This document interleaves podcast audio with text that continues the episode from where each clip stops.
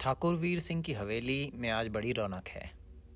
ठाकुर साहब के बड़े बेटे कुंवर हरिविलास सिंह के पुत्र का पहला जन्मदिन है। आसपास के सैकड़ों लोगों का आना जाना लगा हुआ है। लेकिन ठाकुर साहब की नज़र तो बस दरवाजे पर टिकी हुई है। वो किसी ख़ास इंसान के आने का इंतज़ार कर रहे थे। कुछ देर में कार दरवाजे पर आकर रुकी। एक छब्बीस सत्ताईस साल का सजीला और गठीला नौजवान एक तीन साल के बच्चे के साथ कार से उतरा। बच्चे ने अपने पापा का हाथ पकड़ लिया। शायद वो इस शोर शराबे से डर रहा था। वो नौजवान एक पल को वहीं ठिठक गया। हिम्मत नहीं हुई शायद कदम आगे बढ़ाने की। ठाकुर साहब की नज़र जैसे ही उन पर पड़ी, वो बिजली की फुर्ती से दौड़े और अपने दोनों बेटों को पुकारा। लल्ला, देखो, जमाई राजा आए हैं। उस नौजवान ने ठाकुर साहब के पैर छुए तो ठाकुर साहब का कलेजा भराया। रोते हुए उन्होंने अपने दामाद को गले लगा लिया। भावनाओं का आवेग कुछ कम हुआ तो उन्होंने देखा कि उनका नाती उनके दामाद के पीछे छुपने की कोशिश कर रहा था। बूढ़ा नाना घुटनों पे बैठ गया और बाहें फैला के उसे अपने पास बुलाया। लेकिन बच्चा कुछ डरा हुआ था, शायद पहली बार इन सब लोगों को देख रहा था। वो अपने पापा से कस कर लिपट गया। पिता ने समझाया शौर्य बेटा। आपके अपने नाना जी हैं। जाओ नाना जी के पास जाओ। डरते डरते शौर्य अपने नाना के पास आया। ठाकुर साहब ने जैसे ही शौर्य को बाहों में लिया, उन्हें अपनी गुजरी हुई बिटिया का चेहरा याद आ गया। वो बिटिया जिसे उन्होंने प्रेम विवाह के कारण अपने आप से अलग कर दिया था, न कभी मिलने गए और न कभी बुलाया। उन्होंने सोच रखा था कि कभी जीते जी उसकी सूरत नहीं देखेंगे। और भगवान ने भी कुछ ऐसा ही किया। दूसरी डिलीवरी के वक्त उनकी बिटिया, जिसका नाम प्रिया था, चल बसी। बेटी के मरते ही सारा गुस्सा पानी हो गया।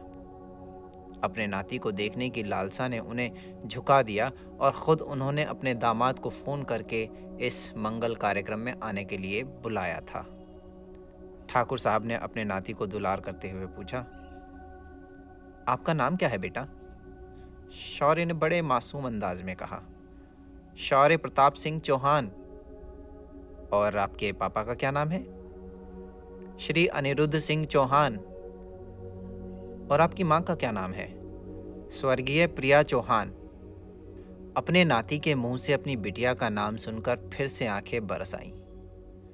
फिर कुछ संभल कर खड़े हुए और दामाद से कहा, आपका बहुत आभार जमाए राजा जो आपने हमारा मान रखा। आज से आप इस परिवार का ही हिस्सा हैं।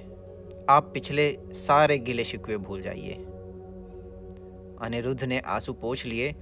उसे भी ये घर देखकर प्रिया की याद बहुत आ रही थी।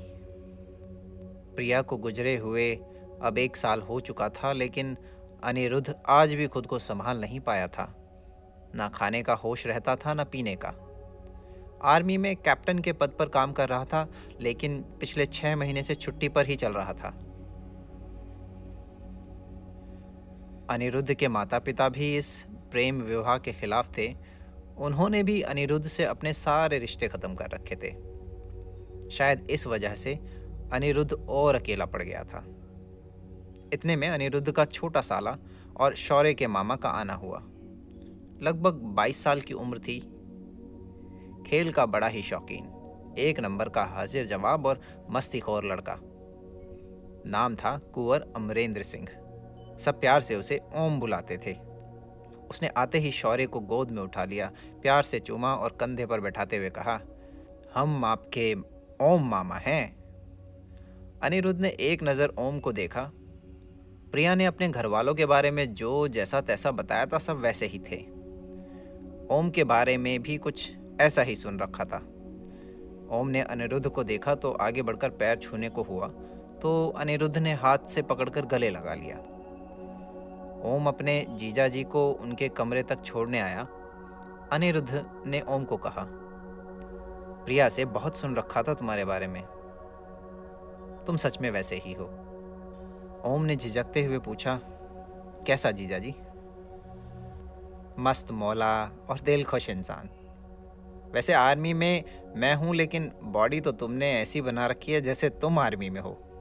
ओम ने हँसते हुए कहा, आर्मी वाला ना सही, आर्मी वाले का साला तो हूँ।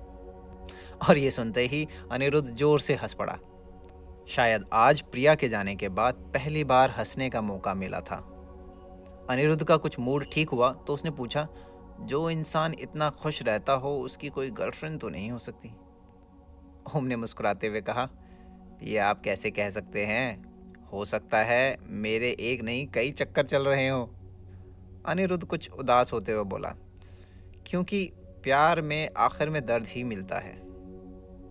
अब देखो ना, प्रिया मुझे अकेले छोड़कर चली गई सारी ज़िंदगी का दर्द देकर।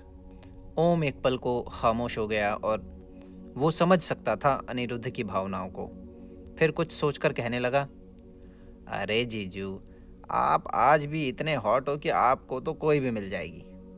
अनिरुद्ध फिर से हंस दिया।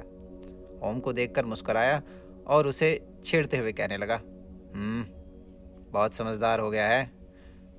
लगता है तेरी शादी अब करवानी ही पड़ेगी। ओम कुछ खामोश हो गया और फिर बोला, जीजू, अगर आपने दूसरी शादी करा ली तो हमारे शौर्य का क्या होगा? सोतेली माँ आ गई तो उसकी ज़िंदगी बर्बाद हो जाएगी। अनिरुद्ध ने ओम को तसल्ली देते हुए कहा, तुमने ये सोच भी कैसे लिया ओम, कि मैं दूसरी शादी के लिए मान जाऊँगा? बिल्कुल नहीं। प्रिया की जगह मैं किसी और को नहीं दे सकता। ओम खुश होकर अनिरुद्ध से लिपटते हुए बोला, ओ जीजू you are such a darling Anirudh ने ओम को छेड़ते हुए कहा, ज़्यादा मक्खन मत लगा, मैं वैसे भी तेरी शादी करवा ही दूँगा। और फिर से कमरे में एक ज़ोरदार हँसी गूंजने लगी। इधर ठाकुर साहब अपनी नाती के साथ खेलकर अपनी सारी दबी हुई इच्छाओं को पूरा करने में लगे हुए थे। दो दिन में ही अनिरुद्ध का सारा तनाव और अकेलापन गायब हो गया था। शौर्य के चेहरे पर भी खुशी साफ़ देखी जा सकती थी। शौर्य अपने नाना और ओम मामा से बहुत घुल मिल गया था। ओम अनिरुद्ध को भी अच्छे से समझ चुका था। अनिरुद्ध को ओम के रूप में एक साले से ज़्यादा एक दोस्त मिल गया था। दो दिन बाद अनिरुद्ध ने फिर आने का वादा करके वहाँ से जाने की इजाज़त मांगी और वापस घर चला गया। अनिरुद्ध के वापस जाने के कोई दस दिन बाद उनके नौकर का फ़ोन आया था। वो साहब बहुत शराब पीते हैं दिन भर नशे में बेहोश पड़े रहते हैं। शौर्य बाबा को संभालने वाला कोई नहीं है। मुझसे देखा नहीं जाता, ठाकुर साहब। आप किसी को भेज दीजिए यहाँ। मुझे तो डर सा लगने लगा है कहीं साहब को कुछ हो ना जाए। ठाकुर वीर सिंह ने सुना तो पैरों के नीचे से ज़मीन निकल गई। दामाद जी की हालत ऐसी है, उन्हें कुछ अंदाज़ा भी नहीं था। उन्होंने ओम को बुलाया और सारी बात की समझाइश देते हुए कहा, ओम लल्ला, तुम अपने कॉलेज से टीसी कटवाए के दामाद जी के शहर चले जाओ। वहाँ ही आगे की पढ़ाई कर लेना। हमार शौर्य और दामाद जी की देखभाल भी बनी रहेगी। ओम ने अपना सामान बांधा और अगली ट्रेन से सीधा जीजा जी के घर आ गया। घर में घुसते हुए ही देखा, अनिरुद्ध बिस्तर पे औंधे मुँह शराब पिए हुए लेटे हुए थे और शौर्य कोने में दुबका बैठा हुआ था। ओम को देखते ही दौड़कर आया, मामा जी आ गए। देखो ना पापा को क्या हो गया है। ना मेरे साथ खेलते हैं, ना मेरे साथ बात करते हैं। ओम ने शौर्य को गले से लगाकर दुलार किया और उसे अंदर लेकर कमरे में चला गया। ये घर कम और शराब खाना ज़्यादा लग रहा था। जहाँ तहाँ शराब की खाली बोतल फैली हुई थी, कोई चीज़ अपनी जगह पर नहीं थी। नौकर फुर्ती से चाय बनाकर लाया और ओम से अपनी फ़िक्र जताते हुए बोला, साहब जी साहब जी के मोबाइल से आपके घर का नंबर मिला। प्रिया बीवी जी के जाने के बाद से ही ये हालत है। ना वक्त पर खाते हैं, ना वक्त पर सोते हैं। और शायद ये भी भूल गए हैं कि उनका एक बेटा भी है। अब आप आ गए हैं, आप ही संभालिए। अगले दिन से ओम ने घर की कमान हाथ में ले ली।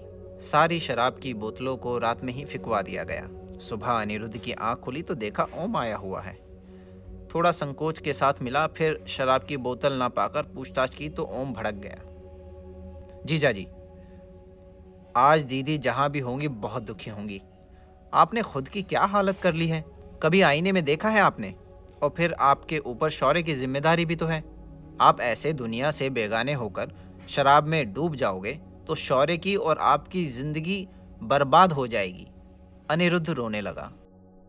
वो जानता था कि वो गलत कर रहा है, लेकिन प्रिया के जाने के बाद कोई नहीं था जो उसे संभाल सके, उसे समझा सके। कोई ऐसा जिसके कंधे पर सर रखकर वो इत्मीनान से रो सके। आज ओम को सामने देखा तो खुद को रोक ना सका। फफक फफक के रोने लगा। ओम, मेरी प्रिया, मुझे वापस चाहिए। प्लीज़, कुछ करो, मेरी प्रिया को ला दो, मैं उसके बिना नहीं जी सकता। ओम ने महसूस किया कि उसके जीजा जी उसकी बहन को कितना प्यार करते हैं। ये था कहानी का पहला हिस्सा। उम्मीद है आपको पसंद आया होगा। और अगर आप कहानी का दूसरा हिस्सा सुनना चाहते हैं तो आप एंड स्क्रीन पर इसके दूसरे पार्ट को चला सकते हैं। और अगर आपको ये कहानियाँ पसंद आ रही हैं तो लाइक करना और चैनल को सब्सक्राइब करना बिल्कुल ना भूलें।